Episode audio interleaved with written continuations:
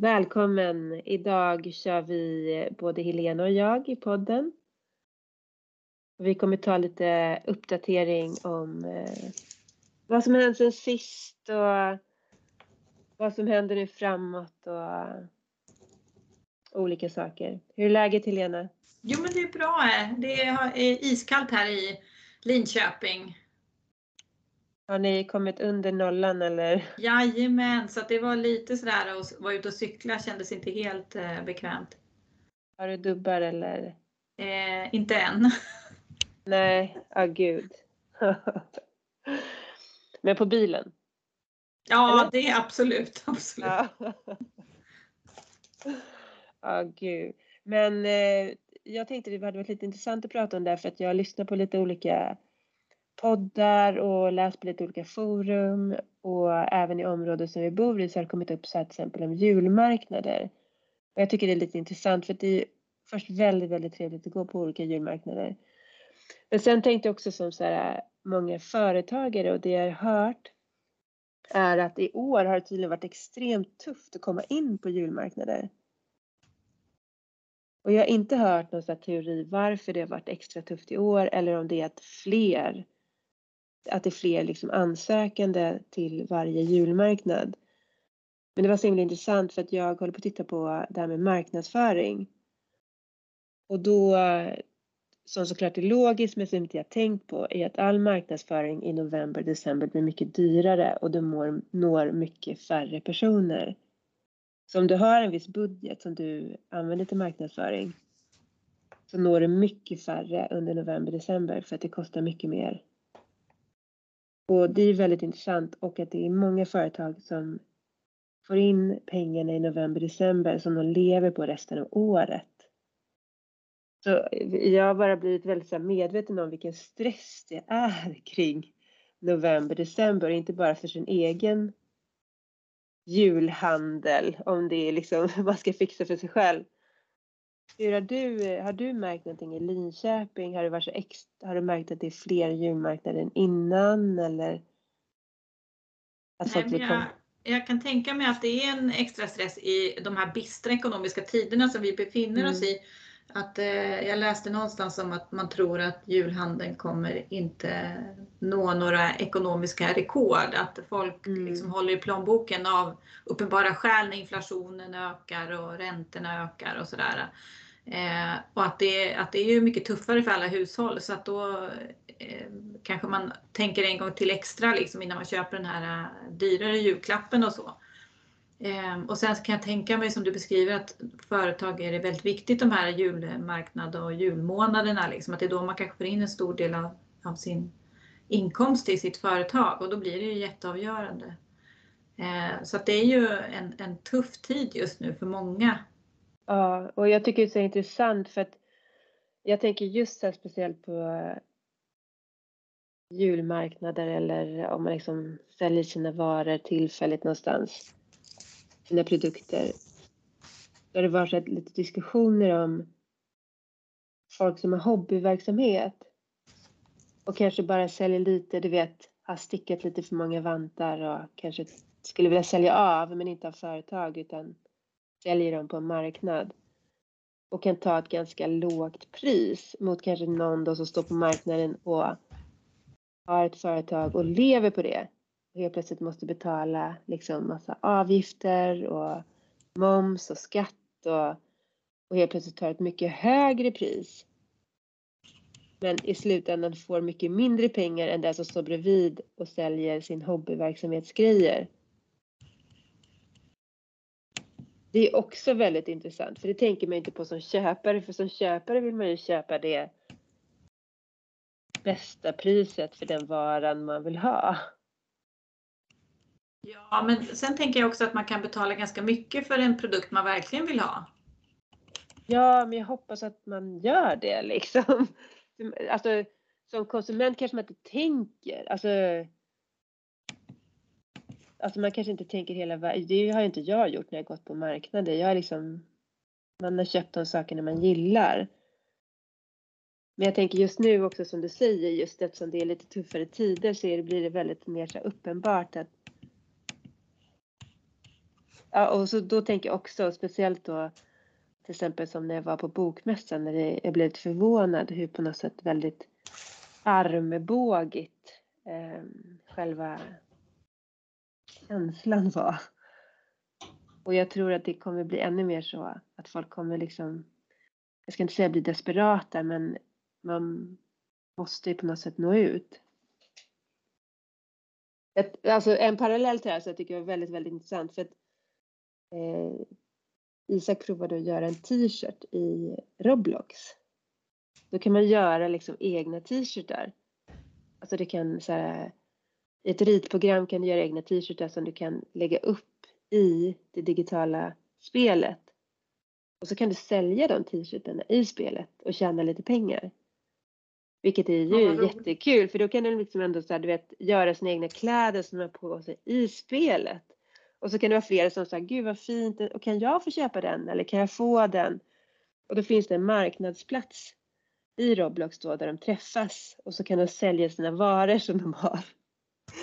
Och så var jag med och kollade och då var det så himla kul för det stället som Isak var på så sa han så här, det är ingen som köper här. Och så frågade jag så här, men varför, hur, vad ska du göra då? Och han bara, men alla är ju där borta. Så var det typ så andra sidan staden av spelet. Och då gick han till den sidan av staden. Och så när jag kollade runt så var det jättemånga som så här dansade och hoppade och gjorde så jättekonstiga grejer. Jag bara, men vad är det de gör? Han bara, nej men de försöker få uppmärksamhet för att man ska köpa deras grejer. Ja. så, så man försöker liksom, du vet, så här, hoppa högst och och du vet så här, please donate, please donate. Du vet så här, liksom. Och det är egentligen samma beteende som blir i vuxenvärlden på marknader liksom. Någon som står med så här, du vet en rullande skylt eller eh, megafon eller du vet blinkande ljus eller men eh, jag tänker att för mig är julmarknaden en väldigt positiv känsla.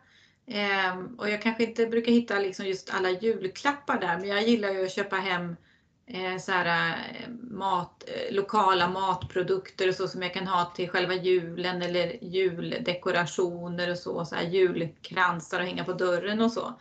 Eller köpa mm. granris och så. Ehm, så att det, det, och man kan liksom dricka varm choklad och så gå runt och det är väldigt trevlig stämning och så ju. Ehm, och du och jag har ju stått på en julmarknad också och det var ju väldigt så här mysig stämning bland handlarna där också.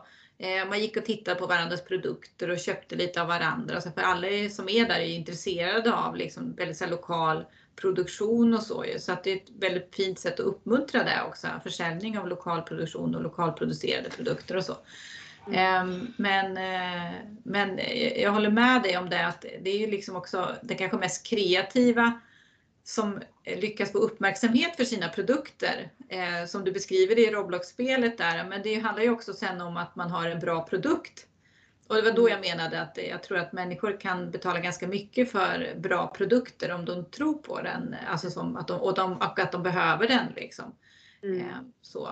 Eh, och, ja. och sen tror jag också, jag tror ändå att folk, eh, alltså folk som bryr sig tror jag ändå vill ha originalet än en kopia som nästan är, alltså om, om man verkligen bryr sig om det man ska köpa, om det är någonting väldigt speciellt. Ja, för jag tänker mycket kan ju handlas digitalt och det är supersmidigt liksom så med e-handel och där liksom. Men jag tror ändå att eh, många, eller jag vet med mig själv, att jag eftersöker ändå den här äh, mötesplatsen som julmarknaden blir. Man träffar ju mm. eh, kanske gamla arbetskamrater man inte träffat på länge eller gamla vänner liksom så, så äh, bekanta och så på en julmarknad och så. Som, eh, och det är ett väldigt trevligt sätt att liksom bara uppdatera sig på varandra och liksom så ju. Eh, så det, det, blir lite som en mötesplats också. Eh, man, mm. Och den känslan kan man inte få på nätet utan den kan man ju få på Nej. julmarknad. Liksom. Och sen tänker jag också så att det är ju mycket som finns på så här julmarknader som kanske inte eh, sen syns någon annanstans. För att det kanske inte är alla som har en shop på nätet. Och sen kanske det tar lång tid att skapa produkterna så att det är liksom, och du är för liten för en egen butik. Och då blir det ju väldigt eh, beroende av de här marknaderna. Ja, verkligen. Ehm, men jag, jag, tror många, är min bild också av de som står på julmarknader är ju att några av dem är ju, gör ju det här på sin fritid och har som en hobbyföretag kanske, mm. och har ett vanligt företag. Mm. Men att de eh, kanske gör någon produkt eller något pyssel och sådär som de vill sälja. Liksom, så ju. Så här, blir lite hantverk och så som man kanske inte, kanske är svårt att försörja sig på men att man vill, tycker det är så mm. roligt så ja, man har så mycket som man vill sälja det också. Och det är ju roligt för de träffar man kanske inte så ofta annars heller så att det är väldigt så unika produkter. Ja, ja, ja precis. precis.